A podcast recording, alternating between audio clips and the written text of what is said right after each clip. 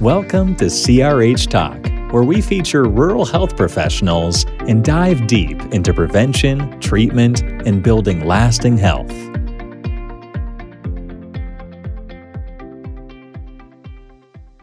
Hi, everyone. Welcome to CRH Talk, where we talk about everything rural health, and food is a huge part of your health. And I have one of the main experts in our area for growing food, really good food, um, in Cody, Wyoming, where I think it's one of the hardest places in the country, if not the hardest place to grow, besides Alaska, food. So, Zach is here, Zach Buchel. Um, Zach, why don't you just tell people who don't know you? uh, maybe a little bit about yourself and what you have going on. Sure. So I'm Zach Buchel. Um, I own and operate Farm Table West, which is a um, well, it started off as a um, food hub basically. So I was buying vegetables and meat and honey from a bunch of local farms and selling it on my website, farmtablewest.com. Um, so sort of like an online farmers market and um, I did that for a couple years, and I was trying to sell to uh, some bigger customers around here, uh, wholesale vegetables like Yellowstone and uh, some of the restaurants. But um, a couple years ago, I figured out that was insanely difficult in our market because there's just not that many people around here. Um, and to make money doing that, you need to sell massive volume, and we just don't have a lot of volume of food and customers. Right. So uh, my heart's always been I'm always been obsessed with growing vegetables. Uh, so uh, I used to work at a farm here called Shoshone River Farm. Actually, wearing their shirt, uh, which is funny. And Good I love promotion. Yeah, I love to wear it at the farmers market, confuse people. Uh, and uh, so I'm pretty good friends with Scott Richard, who runs that farm, and um, I learned a lot about how he does things.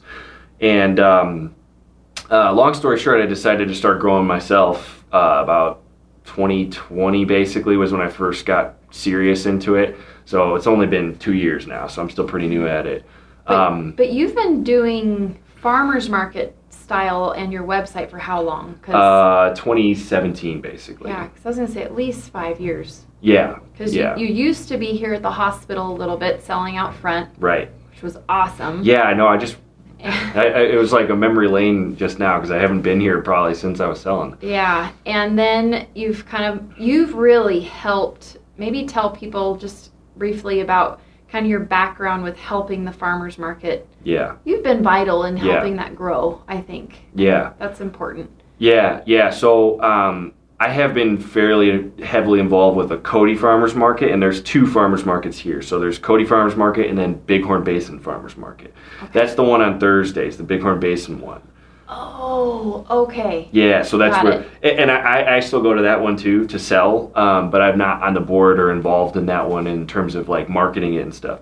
Okay. But the uh, Cody Farmers Market, um, I can't remember who started it, but um, it started about seven years ago or something, and selling at the uh, um, 13th and Beck Bob Moore parking lot every Saturday morning. Uh, and so I became the manager of that. Oh man, 2018 or something for good, and I was doing that for up until about uh, 2021. Um, and what I contributed was making it a year-round market, so doing the winter market, mm-hmm. which is uh, something a lot of people don't think about with the farmers market, especially in our climate, because there really isn't much vegetables to sell.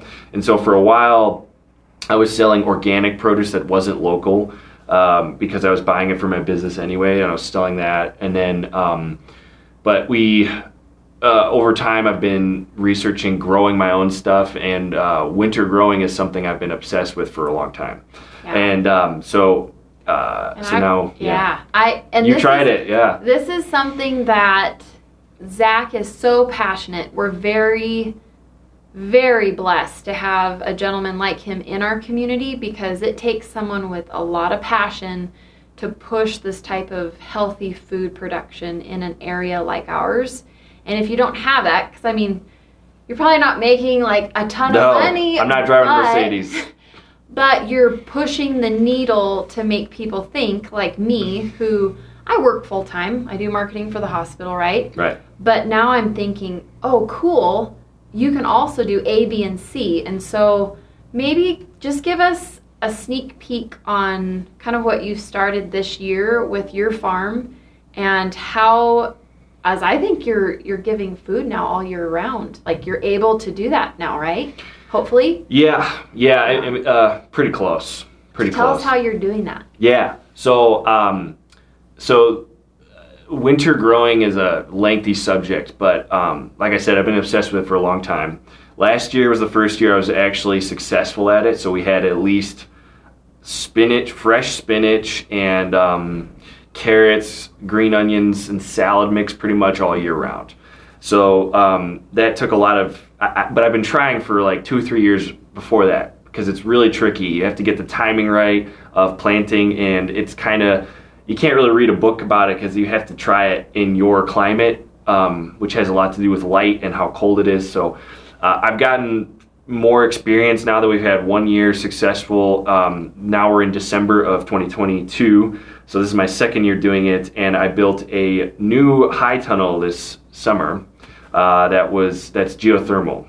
Yeah. That's the idea. Um, it's a bit of an experiment because we're doing it in a way that's never really been done before.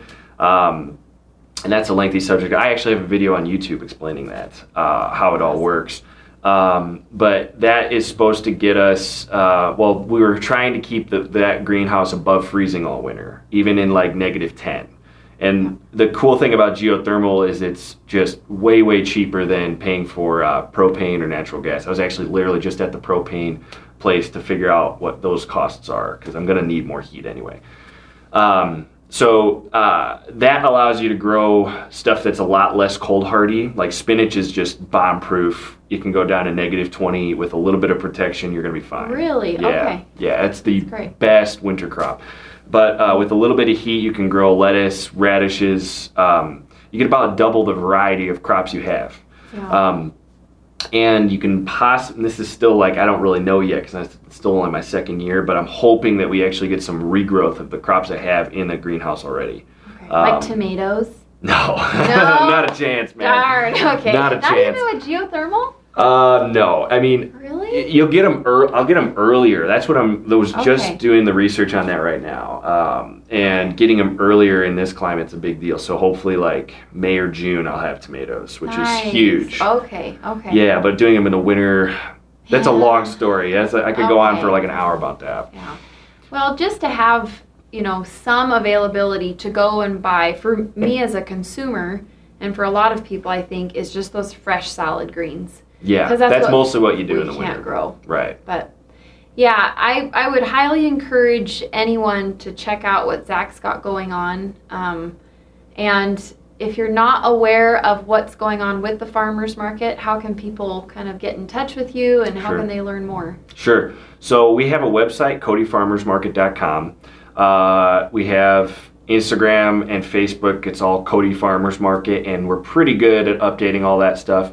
Um, and the the market is every Saturday right now uh, at the Cody VFW, 808 12th Street, 10 a.m. to 1 p.m. every Saturday, year round. Or that's our winter location, and then in the summertime we go to uh, 13th and Beck outside, uh, 9 a.m. to 12, and we do that hour change because the uh, you know light is Yeah, different yeah. in the winter. And we'll make sure to put everything in the show notes for those of you who are listening. Um, but yeah, anything else you want to kind of communicate to our community about, you know, purchasing local and just making sure that you have the best produce? Yeah. You know, stay I would just say, um, you know, it, every dollar counts with this local economy thing, um, especially in a small town like we live in.